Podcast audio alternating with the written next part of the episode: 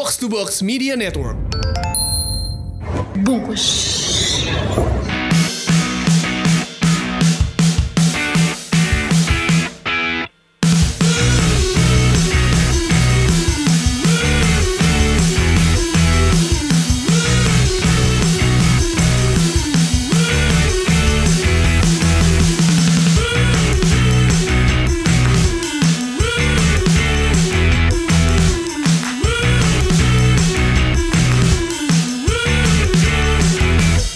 Bagaimana hari Jumatnya Pak Tio sejauh ini?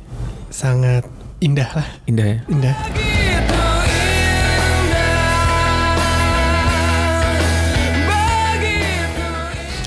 Pagi-pagi udah bisa nyeruput kopi sama pastel kan, sama low piece.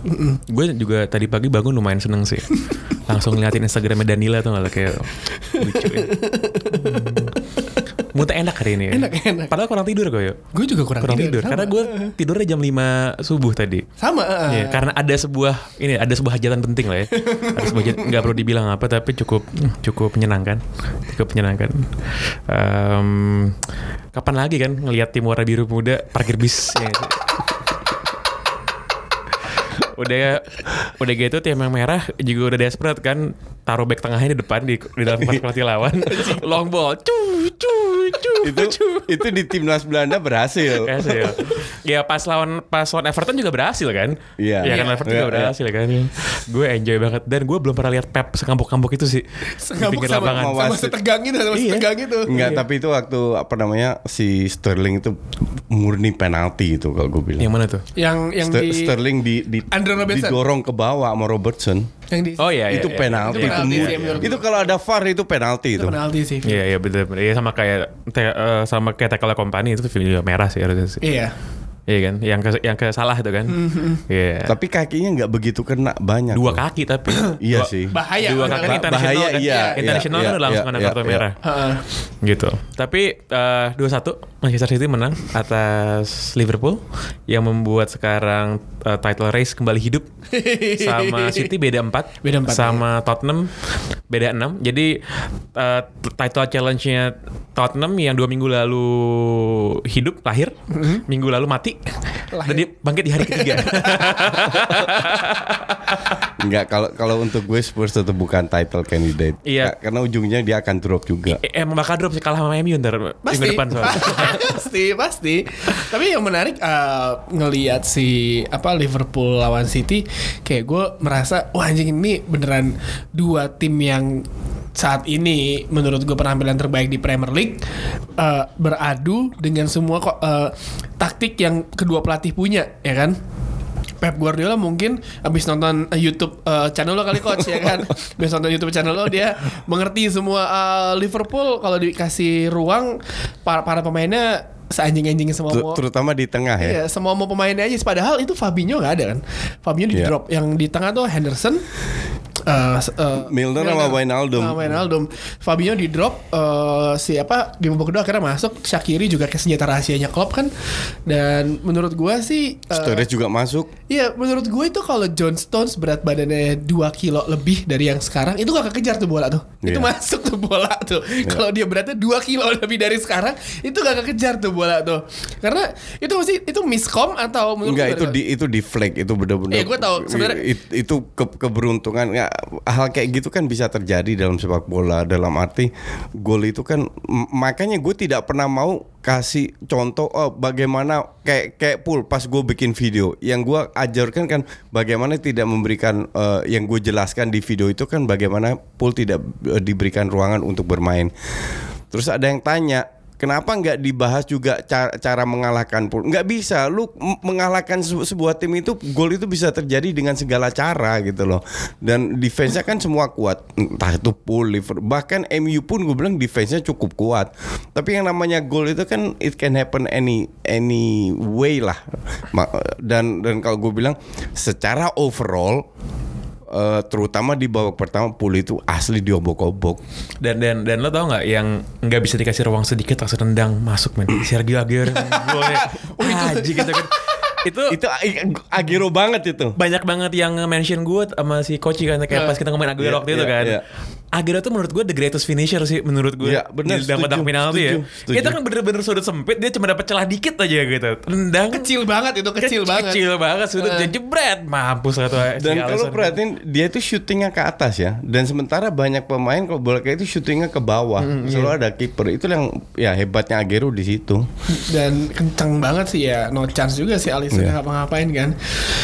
Menarik sih ngelihat, tapi ya si City juga digempur juga kan di babak kedua masih. Iya, kalau gue bilang digempur karena mereka lebih pada saat tertinggal mereka benar-benar ngepres dengan 5-6 pemain Liverpoolnya yang sebelumnya hanya dengan 3 pemain. Nah, di situlah yang gue pertanyakan ini selalu, dan ini it happens by many coaches ya. Kalau lu tahu bahwa lu punya kekuatan untuk menyerang, kenapa lu harus bertahan gitu loh.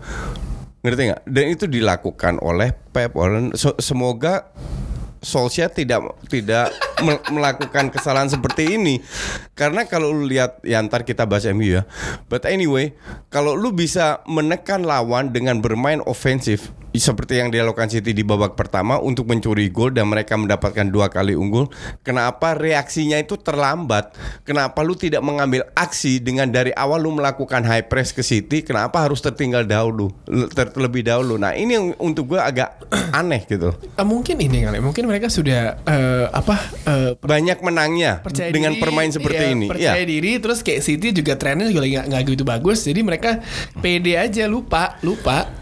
Kalau yang lawan tuh City. Ini kan big match gitu loh, dan semua orang tahu cara Liverpool bermain gimana, dan maka dari itu gue dengan PD-nya bikin video semua orang, ya kan Pool hebat.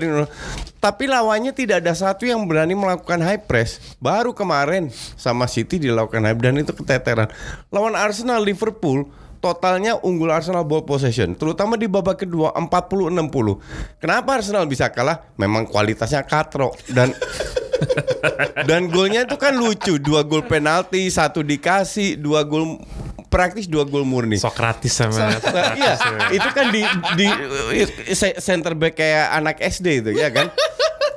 Nah, orang kan ngelihat skornya. Kalau gue ngelihat gaya bermainnya, gue nggak merasa Liverpool hebat gitu. Dan hanya orang takut untuk memanfaatkan kelemahan Liverpool. Dan kemarin di babak pertama terutama benar-benar dibeber, dibuka bahwa Liverpool ini tim bagus tapi bukan tim yang untouchable atau invincible atau unbeatable. Yang menarik sebenarnya waktu starting line-up-nya Man City Ben. Backnya tuh Danilo, Kompany, Jones, sama Aymeric Laporte ya. Gitu. Itu 3 center back mainan kan. Yoi. Dan Danilo tuh ya lumayan lebih defensif lah karena dia maininnya main di kanan. Kiri Laporte. Kyle Walker ditaruh di bench kan. Ya. Biar disiplin, biar enggak maju-maju ke depan gitu. Dan yang lucu adalah menit 86 sama menit 88 itu 2 ditarik tuh kan. Kompany sama Laporte masukin si Walker sama Otamendi karena kenapa? Karena lebih seger tenaganya. Menurut gue tuh bener-bener micro change banget kan. Kayak tinggal 4 menit back diganti sama back gitu, dan bener sih pas Otamendi dimasukin udah gitu kan bola-bolanya langsung terbang-terbang kan. Bola-bolanya kan itu 10 menit terakhir, 15 menit itu udah mulai terbang-terbang tuh bola. Makanya Van Dijk digeser ke depan itu kan? Tapi 2 kali itu ada Agüero sama si Bernardo Silva gol itu harusnya gol yang Agüero udah ngelewatin si backnya tapi ditip sama si Alisson kan sama Bernardo Silva tuh terakhir sekali itu. Sterling juga tuh harusnya masuk tuh gitu. Tapi ya anyway that's football. Cuman yang gue salah satu kesalahan kecil yang dilakukan Klopp kemarin, Laporte main di sebelah kiri itu jelek banget kalau menurut gue. Dan itu harusnya lebih dimanfaatkan oleh Salah. Salah harusnya lebih bermain di kanan dengan skillnya itu, dengan gampangnya ngelewatin Laporte. Harusnya. Tapi tidak dimanfaatkan juga dengan mainnya Laporte di sayap kiri. Ya sih kan sebenarnya si Pep naruh si Laporte ya biar dia nggak ini, biar si Laporte itu nggak ada motivasi untuk maju-maju. Tapi nggak ada pilihan juga. Mendy cedera. Kan iya, dia cedera. Tinggal siapa tuh? Si orang Rusia itu kan. Sebenarnya dia bisa naruh si Danilo di situ karena Walker dia nggak mau, dua-duanya bakal nyerang ntar. Dua-duanya bakal nyerang gitu. Terus pas menit-menit 85 gitu kan udah Van Dijk udah dari depan kan. Iya. Udah halu deh. Ada kan momen di mana Agüero dapat bola clearance di dalam ranah lawan sendiri, bahkan nggak dikip bola, tendang ke depan, ya kan, tendang langsung ke depan sama dia gitu. Saya yang kurang tinggi bolanya. Iya, enggak, bukan yang itu. Bukan itu. Bukan itu, ada lagi. Kan kalau itu kan dia pengen chip kan, pengen chip. Ini ada lagi nih, dapat bola gitu dia nggak nunggu teman-teman maju, tendang aja. Dan Pep tuh di pinggir lapangan tuh frantic banget kan, frantic banget kan, teriak-teriak, lompat-lompat, banting-banting sial kan. Ini gue jarang sih ngeliat Pepnya itu sih, sengamuk-ngamuk itu biasanya dia tenang, santai. Karena ini pertandingan penting. Kalau seandainya seri pun udah lebih berat, dan kalah, they have to win ya. Dan dari sisi peran mereka memang layak menang kalau gue bilang, terutama di babak pertama ya, itu benar-benar diobok-obok habis lah Liverpool kalau mau. Dan sekarang perbedaan poinnya sama United jadi 16 poin. Sudah makin menipis ya. Sudah 16 poin. Sudah, ini kita sudah sangat yakin. Kemarin 19 poin, sekarang 16. Itu namanya apa yuk? Progress. Kemarin plusnya cuma 1 tuh, plus golnya cuma 1-2. Sekarang plusnya 11. Progress. Gitu, beda. Gue sih sekarang jujur ya, gue udah gak peduli lagi dengan City atau Pool, and I don't even care yang Joseph. Tapi gue peduli dengan MU.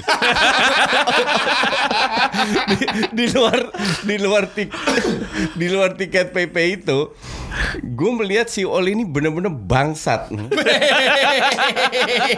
dan ini nggak, kenapa gue bilang gitu? Kalau gue jadi Ole pelatih MU sekarang, gue lakukan persis hal yang sama. Gue perhatiin di 4 match terakhir ya, hanya match terakhir dia merubah strategi. Jadi dia memainkan, biasanya Herrera sejajar sama Pogba di belakang striker, sekarang Herrera di belakang Matic. Yeah. Sejajar 2 DM. Bahkan Valencia diomelin enggak maju-maju. Yeah. Itu sengaja enggak maju. Kenapa?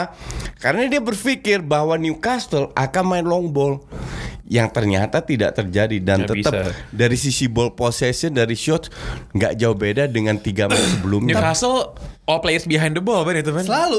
Iya. Bener-bener Rafa Benitez tactical masterclass kan, seperti biasa gitu kan. Yang lu lihat ya, yang umpan Ayoze Perez ke Salomon Rondon, yang paling saya di depan banget, si Rondonnya gak ada yang jaga, cuma tinggal si Jones, Lindelof atau Jones doang. Itu beneran kayak, dan itu berkali-kali kayak gitu tuh dan gue ngeliat Skama itu berkali-kali ngeliat si pemain tengahnya Newcastle nyari ruang kosong yang di kiri kanannya United, which is ternyata Valencia lebih sering berada di bawah. Si Son kan mesti maju terus kan. Itu sengaja ya. Itu benar-benar instruksi, bukan karena dia enggak pengen maju ke depan. Dan gua ingat ketika berapa pertandingan yang pertandingan lalu sama sebelumnya, itu kalau misalkan Ashley Young maju, itu yang enggak cover tuh selalu Andre Herrera di kanan. Kalau ngelihat Herrera langsung drop ke kanan, Matis langsung drop ke tengah, dan beke sentra beka ngelebar. Show-nya karena masih di depan banget kan. Selalu kayak gitu. Jadi menurut gue ya ini penampilan sebuah progres, kalau kata Pak Karen kan tadi, progres pelan tapi pasti. Lawan Newcastle sih perbaikan. Improvement. Tapi harus diakui juga bahwa Atsunya Newcastle dapat banyak peluang. Tapi bleh banget. Cuman speed doang kan. Karena kualitas kan. Tapi mereka bisa create peluang, dan ini memang tetap jadi PR, dan pasti ada dropnya MU karena ini sebuah proses. Maka dari itu gue tetap, kemarin sih sebenarnya pas lawan Newcastle si Ole tuh paling konservatif lah, karena sebenarnya kalau dilihat ya, sebenarnya kalau dilihat 3 match pertama itu lawan siapa sih? Lawan Cardiff, Huddersfield sama Bournemouth kan. Itu ugal-ugalan mainnya, ugal-ugalan kan. Rashford, Martial, Lingard lebih ngaco lagi. Itu lebih ugal-ugalan. itu beneran liar, gak ada pattern, masih bener-bener taruh di depannya bebas gitu kan. Dan yang paling bebas tuh peran si Lingard kan. Itu bebas free roll banget tuh. Makanya kemarin dia dicadangin kan. Peran sama kayak waktu dia di Inggris kan, selalu bebas gitu. Karena si Pogba-nya aja kan udah advance banget posisinya kan. Pokoknya masih Ole tuh mau si Pogba tuh selalu late arrival di box lah. Jadi di depan ini dia harus maju ke depan gitu kan, buat jadi second option gitu. Kayak Frank Lampard zaman dulu gitu ya. Makanya golan naik tiba-tiba kan. Golan naik. Nah, kan itu tugas attacking midfield begitu. Enggak, sebenarnya kalau natural positionnya itu tempatnya si Lingard sebenarnya di situ Pogba. Kan. tempatnya enggak. Jadi sebenarnya yang harusnya yang coming from behind itu Lingard. Nah, ya, okay, sama si Ole tuh didabelin. Yeah. Jadi Lingard udah maju nih. Ada lagi ntar Pogba maju lagi gitu. Itu gila sih. Karena ngelihat dari dua pemain sayap United yang cepat itu kan mau enggak mau mesti dimaksimalkan kan. Rashford ini di babak pertama sebelum Lukaku masuk dia selalu kalah adu body berapa kali lah sama backnya Newcastle. Di body selalu jatuh di body charge berantakan. Pas si Lukaku sama Alexis masuk itu beneran fluid plus backnya Newcastle yang gol kedua yang Rashford itu kayak aneh gitu, kayak ragu-ragu gicuk mau ngambil bola apa enggak. Ingat ya yang Pogba rebut masing itu backnya Newcastle nungguin lah, ini enggak ada yang ngambil, akhirnya si Rashford ngasih ke Lukaku kan, dan kasih ke Sanchez tuh kan ya? Lukaku, Alexis, Sanchez kan? Nah Rashford lebar, nggak ada yang ngejaga, beneran nggak ada yang ngejaga. Tapi counter kayak begitu itu hanya bisa dilakukan kalau lu punya pemain yang benar-benar berkualitas, punya visi bermain. Kalau seandainya diputar balik yang melakukan counter itu Newcastle bukan MU, nggak bakalan sampai itu bola di sayap kiri ya kan. Jadi kualitas pemain itu yang dimiliki MU, maka dari itu gue bilang sebenarnya nggak begitu susah untuk pegang MU karena pemain emang berkualitas. Dan apa yang lu tadi bilang mereka free roll semua, asal main ugal-ugalan. Memang seperti itu, emang kualitas itu luar biasa. They can do everything. Bola atas, skillful, shooting, gocek, sprint, semua bisa. Lawan tiga pemain depan. Lawan tim gede nggak boleh gitu tapi. Betul, setuju. Maka dari itu, ini kan dia masih sedikit bereksperimen lah, mumpung lawannya nggak terlalu canggih. Dan perubahan taktik baru kemarin gue lihat pada saat lawan Newcastle ini eksperimen taktik gue rasa ketika next lawan Spurs ya, Reading. Oke. Di FA dulu kan, FA dulu nih ya, FA dulu abis itu pasti si Solskjaer eksperimennya ugal-ugalan sih, semua dia aja udah lawan tim apa tim Reading ya, Reading lagi Championship. Reading lagi mau di relegation zone di Championship. Mason Greenwood strikernya. Gitu. Ya besok kemarin yang paling bagus mainnya Victor Lindelof. Iya Lindelof banget mainnya. Gitu. Partnernya sih belet Phil Jones ya. Ya itu blunder sekali ya. Sebenarnya Phil Jones enggak jelek-jelek amat kalau gue bilang, cuman agak lambat aja. Itu ada yang dia blunder satu, untung salah menerusnya telat, untung Phil Jones juga recovery-nya cepat. Yeah. Kalau enggak sih selesai lo nasib lo tuh. Gue agak kasihan sama Vela ini, men. Gak pernah main lagi dia sekarang. Enggak akan main juga. Feeling gue dijual. Oke, itu kan jadi pelapisnya nih mainnya mati. Lu kalau lihat pelapisnya MU di bench ada Lukaku, ada Alexis, ada the whole bench lah, Fred dan lainnya itu udah ratusan juta itu di bench doang. Gimana lu nggak mau itu coba? Cuman ya, gue pengen lihat sih. Misalnya Mila main nih, tertinggal 0-1 menit 85. Gue yakin banget. Oleh masukin siapa? Fellaini. Pasti dimasukin, yakin gue. Nah, pasti. Bener. Kalau itu pasti iya. Ya pasti, karena kalau tinggal 5 menit ya kayak pool kemarin, 10 menit gitu, udah main oportunis aja. Pasti dimasukin dari depan gitu. Secret weapon udah.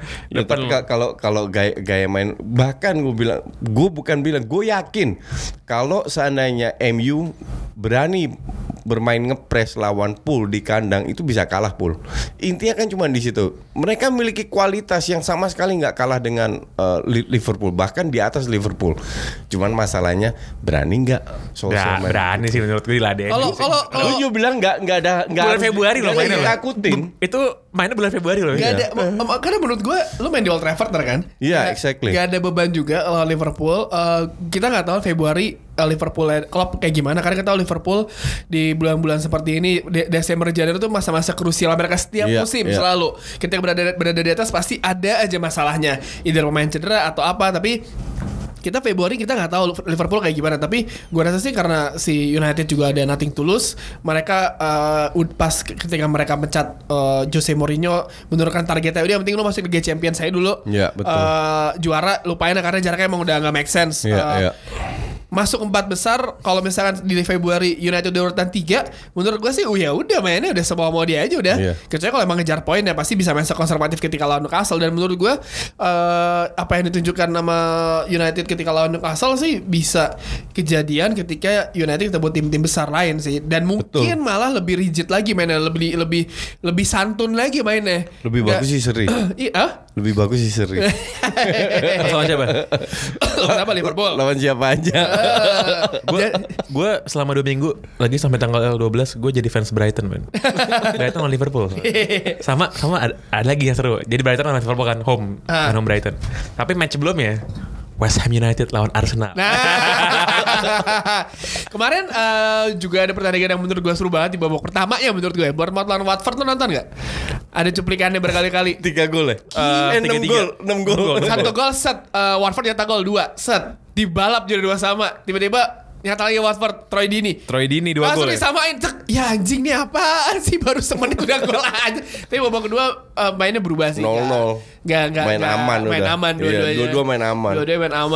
West Ham juga ketinggalan duluan tuh. Ya. West Ham 0-2. Langsung 2 sama main di kandang. Terus Burnley luar biasa berhasil coming from behind. Ketinggalan 1-0 dulu kan di babak awal. Kartu merah satu sama-sama. Oh iya, Huddersfield menang 1-2 ya. Hari kalah 1-2. Burnley akhirnya tak gol 2. Ya maksud gue Burnley yang menang. Burnley, karena Huddersfield kartu merah. Tapi gue nonton Arsenal dan yang bikin gue agak emang namanya fans netizen kardus susah ya.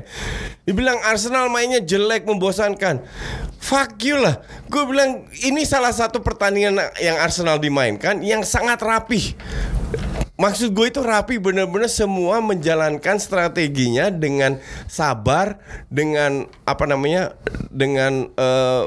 bermain tidak untuk ego tapi untuk tim. They create chances dan mereka akhirnya menang berapa? 4-1. Ya, akhirnya 4-1 dan layak menang.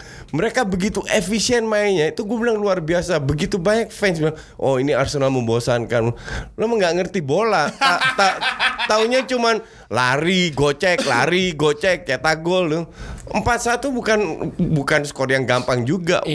Walaupun lawannya Fulham gitu. Yang ngoceng-ngoceng sama lo kebanyakan WE kali. Yeah. Chelsea sering 0-0. Ini 0-0. Chelsea itu parah.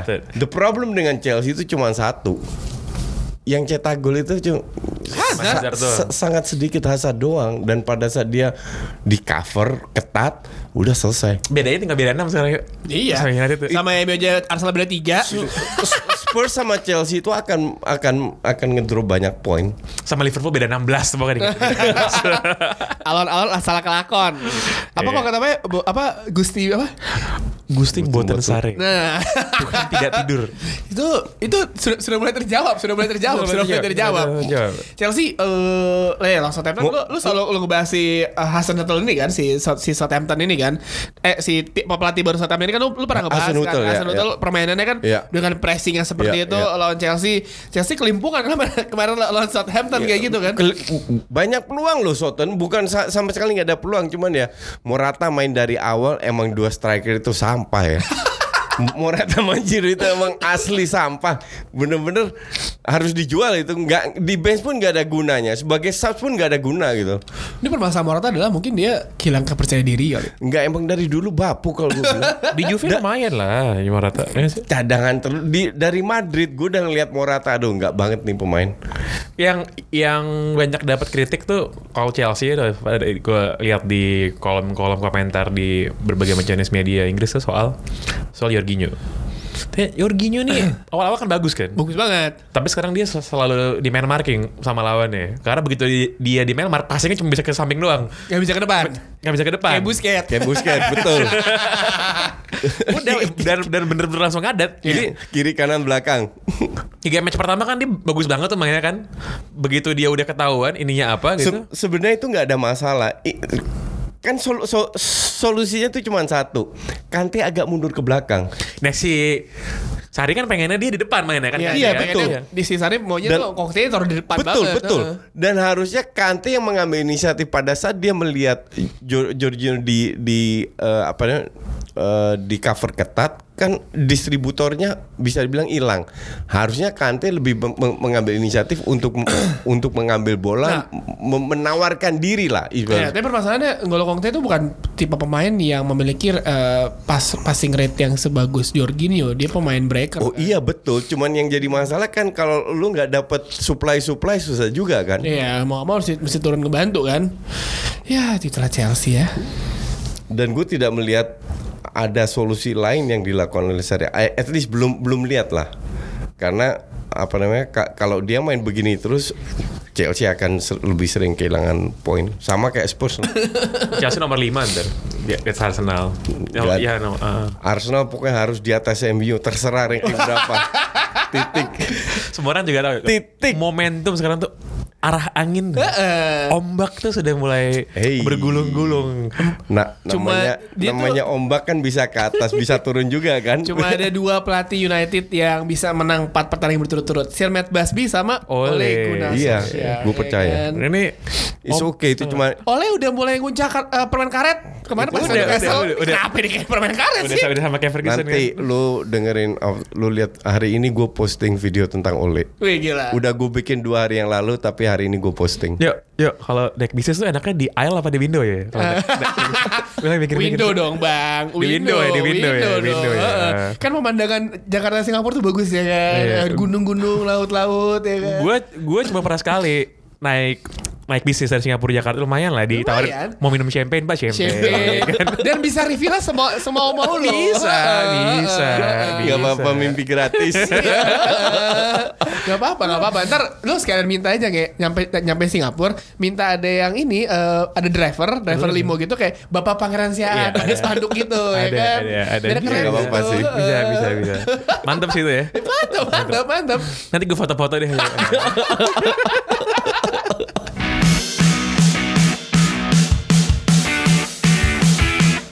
Transfer Indo dibuka, Chelsea dapat Christian Pulisic 58 juta pound sterling dari Borussia Dortmund. Aneh ya, lo bayar segitu buat main cadangan men? Enggak dicadangin. Enggak disewain. Iya enggak. Maksud gue lo bayar segitu buat main yang di klubnya jadi cadangan kan sekarang? Ya untuk kan Jadon Sancho sekarang sayap kanan ya kan? Iya.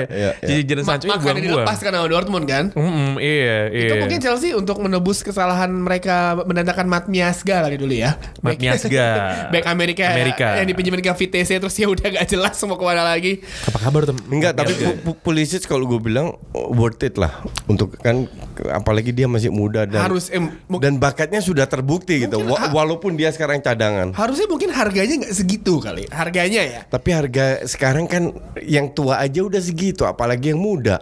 Lebih gila lagi. Lu lihat Dembele aja 105 juta. Pulisic ini ada seri dokumentarnya di YouTube-nya US Soccer. Dia tuh emang keluarga bola. Bapaknya tuh main indoor soccer di US. Futsal dong. Ibunya itu pemain bola wanita di kampus. Okay. Terus emang dia ada foto di depan Old Trafford kok pakai baju MU waktu sama kecil. Bapaknya pas liburan gitu, trial terus emang dia segitunya emang pengen. Dia ngebet banget main di Premier League kan. Ngebet banget main di Premier League si bos. Makanya si bosnya Dortmund tuh bilang ya udah kalau dia mau pergi tawarannya oke, angkanya biarin aja pergi. Tapi yang mau beli pemain juga nih Bayern Munchen. Ngebit 30 juta pound sterling untuk Callum Hudson-Odoi yang di Chelsea ini enggak pernah main, Bayern ditawar men. Ya emang zaman sekarang enggak tahu mungkin trennya begitu ya, cari pemain muda yang benar-benar berbakat dan 20-30 juta udah enggak ada nilainya. Dan gara-gara menurut gue sih Bayern juga makin ngebet gara-gara lihat Jadon Sancho mainnya bagus sih. Iya. Mungkin. Kan ada 2 pemain Inggris main di ini kan, main di Bundesliga, Jadon Sancho di Dortmund sama itu yang main Arsenal tuh. Yang di Reiss Nelson. Main di Hoffenheim. Hoffenheim ya. Main Hoffenheim dia. Sering cadangan juga Reiss Nelson. Udah bikin 6 gol tapi dia. Iya. Udah bikin 6 gol pemain muda. Jadi pikir sama si Bayernnya udah Hudson-Odoi ini di Chelsea juga enggak akan pernah main kan. Kan didatengin, dibina secara baik-baik daripada berjamur kayak si Loftus-Cheek udah main di timnas, main di Piala Dunia, tetap aja dicadangin. Inilah bedanya klub besar. Kalau klub besar beli pemain cadang atau pemain muda dengan harga puluhan juta. Kalau Ajax jual De Ligt 75 juta beli Magalhaen dari Boca Junior. De Ligt emang dibeli? Udah dibeli. Udah dijual. Udah. Ke mana? Ke Ajax. Siapa De Ligt? De Ligt. Pasti dijual. Buat jaga-jaga ya? Iya. Tapi kalau ngeliat sih tahu berapa? 8 juta. Emang kayak gitu. Tapi menurut gue kalau Munchen melakukan hal yang beli pemain muda Inggris entah berantah itu Hudson-Odoi, dia pernah melakukan hal itu juga. Ingat kan dulu dia ngebeli Dale Jennings atas arahannya Didi Hamann. Tapi fail, karena cedera parah. Habis itu gak bisa balik ke penampilan terbaik ya. Tapi memang gambling. Cuman sekarang kalau dia gak beli Odoi dengan harga contoh aja ya, musim depan dia jadi starting line up, main bagus, 2 kali lipat pasti. Dan 30 untuk Munchen sebenarnya nggak banyak. Tapi nggak bakal jadi starting juga sih di Chelsea. Gue akhirnya sampai kapan pun nggak bakal jadi starting ya, karena gaya bermainnya bukan gaya bermainnya timnya Sarri. Kan gue nggak bisa terlalu jauh karena gue nggak pernah lihat dia main. Ini ada pemain muda siapa sih yang dapat waktu bermain di Chelsea coba? Pernah ada nggak? Nggak ada. Coba ya, muda selain John Terry, selain John Terry, Loftus-Cheek. Loftus-Cheek tuh main di luar dulu banyak ya. Kalau misalnya kalau misalnya cuma main sekali-sekali mah iya, tapi yang bener-bener dapat bermain reguler tuh nggak ada. Ryan Bertrand yang dilepas kan? Ryan Bertrand dilepas. Dulu siapa tuh dulu? Ada main tengah siapa? Josh McEachran. McEachran iya. The new Safi. McEachran iya, yang gitu kurus gitu kan. Sekarang main di mana? Oh enggak tahu di mana tuh. Di bawah Champions League 1 atau Champions League 10 pada dia tuh dulu yang naikin Ancelotti. Kata Ancelotti, ini pemain passing rate-nya bagus, dia bisa jadi metronom di tengah. Satu-satunya main Inggris yang gue lihat bisa passing kayak gitu. Tapi ternyata yang buat dia berantakan atau apa? Pacarnya cuy. Model panas. Berantakan, kayak hidupnya berantakan. Seberantakan. Jadi kayak ya udah. Jadi ya Edson ya tai kucing lah. Gone ya kan. Ada yang lewat enggak? Ada kayak siapa coba? Pemain Chelsea terakhir, pemain mudanya ya. Dan gak harus di akademi gitu, pemain muda aja yang dapat bermain reguler sehabis John Terry. Gak ada. Coba lo yang lagi dengerin kalau lo ada yang ingat. John Terry tuh angatannya John Terry sama Sam Dalabona. Lampard umur berapa? Lampard dari West Ham kan? Iya, tapi umur berapa waktu dia ke Chelsea? 20-an ke atas sih. Lampard udah jadi, Lampard Jokol tuh udah jadi. Lampard udah jadi itu. Udah jadi. Ya, tapi emang dia pikir dari Chelsea gitu ya. Yang bener-bener itu John Terry doang terakhir. Seingat gue ya, correct me if I'm wrong nih pendengar nih kalau kita salah nih.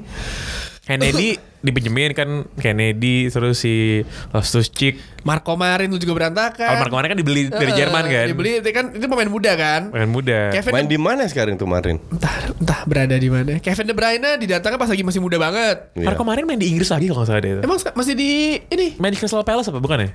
Marco Marin sebentar. Coba ya. Setahu gue nggak di Inggris lagi. Enggak di ini FC Krasnazveda pemain. Krasnazveda mah Red Star. Red Star iya. Oh kan dia main lawan Liverpool loh.